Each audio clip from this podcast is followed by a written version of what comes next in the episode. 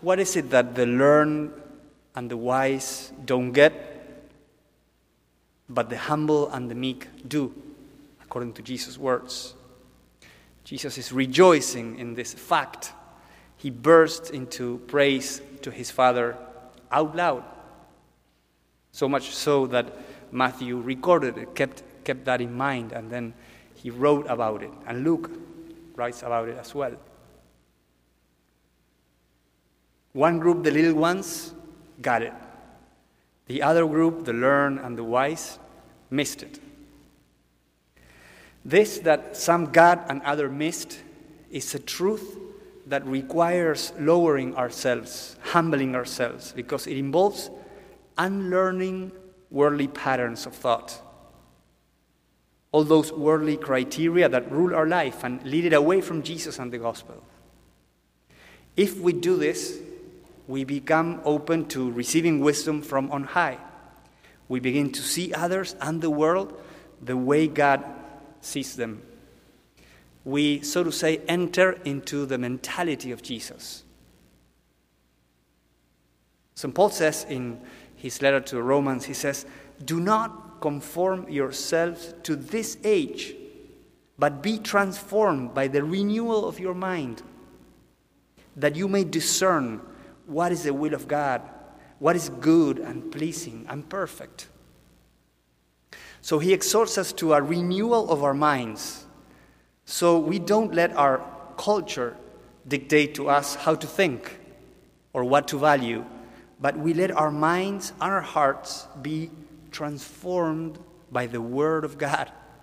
The Word of God dictates to us how we should think and how we should feel. We allow ourselves to be challenged and be transformed by the Word of God, not by this world. The Word of God is supposed to transform this world, not the other way around. This world is not supposed to transform the Word of God. That's why He spoke, so He could be a guide for us. And it requires an openness to being taught, to being led, an openness to a humility to say, I need to be taught. It's not that I have it all together. So what is it? What is this truth that some miss and some get? St. Paul calls it the wisdom of the cross. The wisdom of the cross. In 1 Corinthians 1, he says, "The message of the cross is foolishness to those who are perishing, but to us who are being saved, it is the power of God." Foolishness for some, power of God for others. The same message of the cross. It is foolishness for the world, but for those who get it, it's power to do good. It's power to bear fruit. It's power to live a life in the joy of the Holy Spirit. It's power to have a mission-oriented life, a purpose-driven life, others-oriented life, if you want. It is the power of God to die to ourselves, to that prison of transparent walls that is myself. It's the power to tear down those walls. So somehow this word presents an option. You either become a fool for Christ or a wise for the world. You have to choose. Cannot be both at the same time. St. Paul echoes Jesus' words by saying that this is not a wisdom of this age, the one that he wants to teach us, nor of the rulers of this age. So this age, his age, and this age don't get it. And the rulers don't get it either. So let's pause here for a moment. God decided to save the world through the cross. Not through power, not through prestige or money or honor or by military force or by politics, but through Jesus and Jesus crucified. Jesus on the cross is the glory of God manifested in a human way. The beauty of God, the heart of God manifested in a human way. It is the love of God expressed in all its radicality. It is the manifestation of His love for each one of us, God manifested his love for us on the cross. God so loved the world that he sent his only son so that anyone who believes in him might have life eternal. And it's also a way for each one of us, not only what he did for us, but also a way for us, the way of the cross. Jesus says in Matthew, "If anyone wishes to come after me, must deny himself, take up his cross, and follow me. For whoever wishes to save his life will lose it, but whoever loses his life for my sake will find it." So to become a fool for Christ, you need to pick up your cross. Foolishness for the world, but wisdom and power for those who believe. The humble, the meek, the little ones, the poor, they get it. They get it easily, like that. They get it very quickly. The ones who feel entitled, who consider themselves as something, who think God owes them something, they don't. They struggle a lot. They don't get it. They don't understand it. The way of the Christian is not to seek power, prestige, money, honor, fame, pleasure. That is what the world seeks all the time. But the way of the Christian is to seek the kingdom of God and his justice. If we want to follow the Lord, we seek his kingdom. We perceive ourselves as disciples, called by his grace to bring about his kingdom around us. And all these things, or some at least, will be given us besides, as long as we need them to fulfill our mission and to bear fruit. God knows what we need. We can trust his loving Father. But also, they will be taken away from us, so that we can bear even more fruit.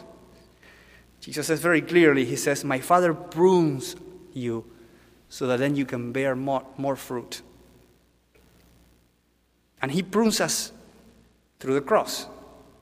Cardinal Newman, in one of his sermons, says this very beautiful. Listen to this. He says, "Nothing short of suffering, except in rare cases, makes us what we should be.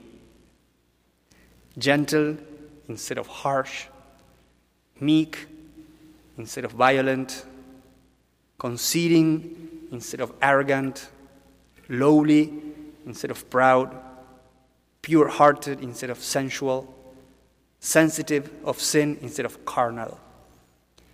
Suffering brings a transformation in us.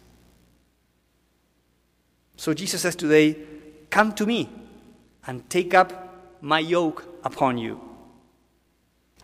You know, I googled this definition of a yoke, and I'm reading, "A yoke is a wooden crosspiece that is fastened over the necks of two animals and attached to a plow or cart that they are to pull." You know, that wooden piece of thing that allows two bulls or animals to push together. And it's a metaphor that is used throughout the Bible.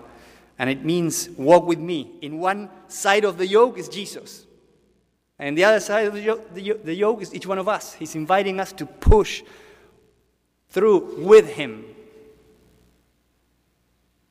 Stay with me. Let's do this together. Let's walk together. Let's struggle together. Kind of like what Cyrineus did when he pushed the cross with Jesus as well. You know, you might be burdened because you are bearing the yoke of the world upon your shoulders. Because the world also has its ways, has its yoke that puts upon our shoulders.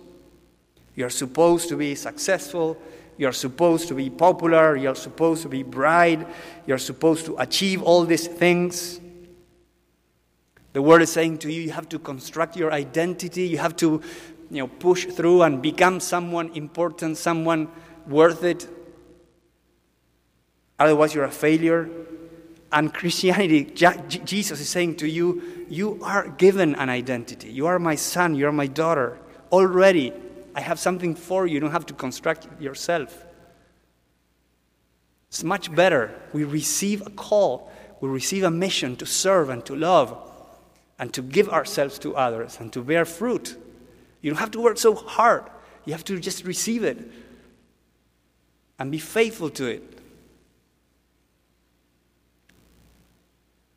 So the Lord is saying, if you are bearing a yoke of the world upon your shoulders and you are tired and it's heavy, throw it away and come to me and take upon my yoke upon you. Humble yourself, walk with me, become what you are under my gaze. So I want to invite you in this moment to take a step of trust, to humble yourself in front of him who will renew his sacrifice of the cross right in front of our eyes in a moment. And in your heart to reject the yoke of the world, this heavy yoke that we have to do all these things, or whatever yoke that you might be bearing, just reject it. And instead take upon yourself Jesus' yoke.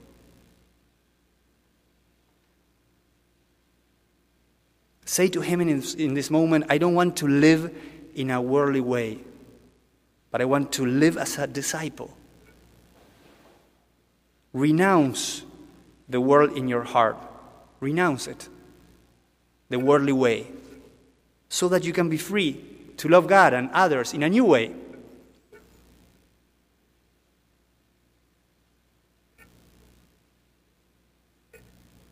Don't worry, much will be given to you.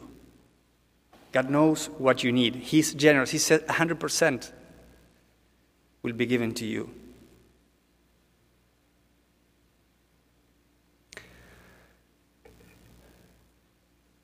I was speaking with a young adult, a lady. Her name is Savannah. She just finished her second year as a volunteer missionary. First year in Oregon and second year here in D.C. She moved back to her house, to her hometown, and now she's working. She has a great work that she loves. She has all these plans, and she's doing very well. And she was telling me how when she decided to give up 2 years to become first it was going to be 1 year, and then it was a second year to become a volunteer missionary. Everyone was, not everyone, but many people were saying to her, that is a full decision. Yeah, we are full for Christ. But then God, so she did that, and God blessed her in so many ways. It's always like that. We begin by renouncing. We just renounce, and then we are transformed so that we can enjoy. Newman said, and with this I finish, in another of his sermons, beautiful sermon, The Cross, the Measure of the World, it's called. He said, it's a little longer quote, but it's very beautiful. He says, let us not trust this world. Let us not give our hearts to it. Let us not begin with it. Let us begin with faith. Let us begin with Christ. Let us begin with his cross and the humiliation to which it leads. Let us first be drawn to him who is lifted up, so that he may with himself freely give us all things. Let us seek first the kingdom of God and his righteousness, and then all those things of this world will be added to us. They alone are able truly to enjoy this world who begin with the world unseen. They alone enjoy it who have first abstained from it. They alone can truly feast who have first fasted. They alone are able to use the world who have learned not to abuse it. They alone inherit who take it as a shadow of the world to come and who for that world to come relinquish it.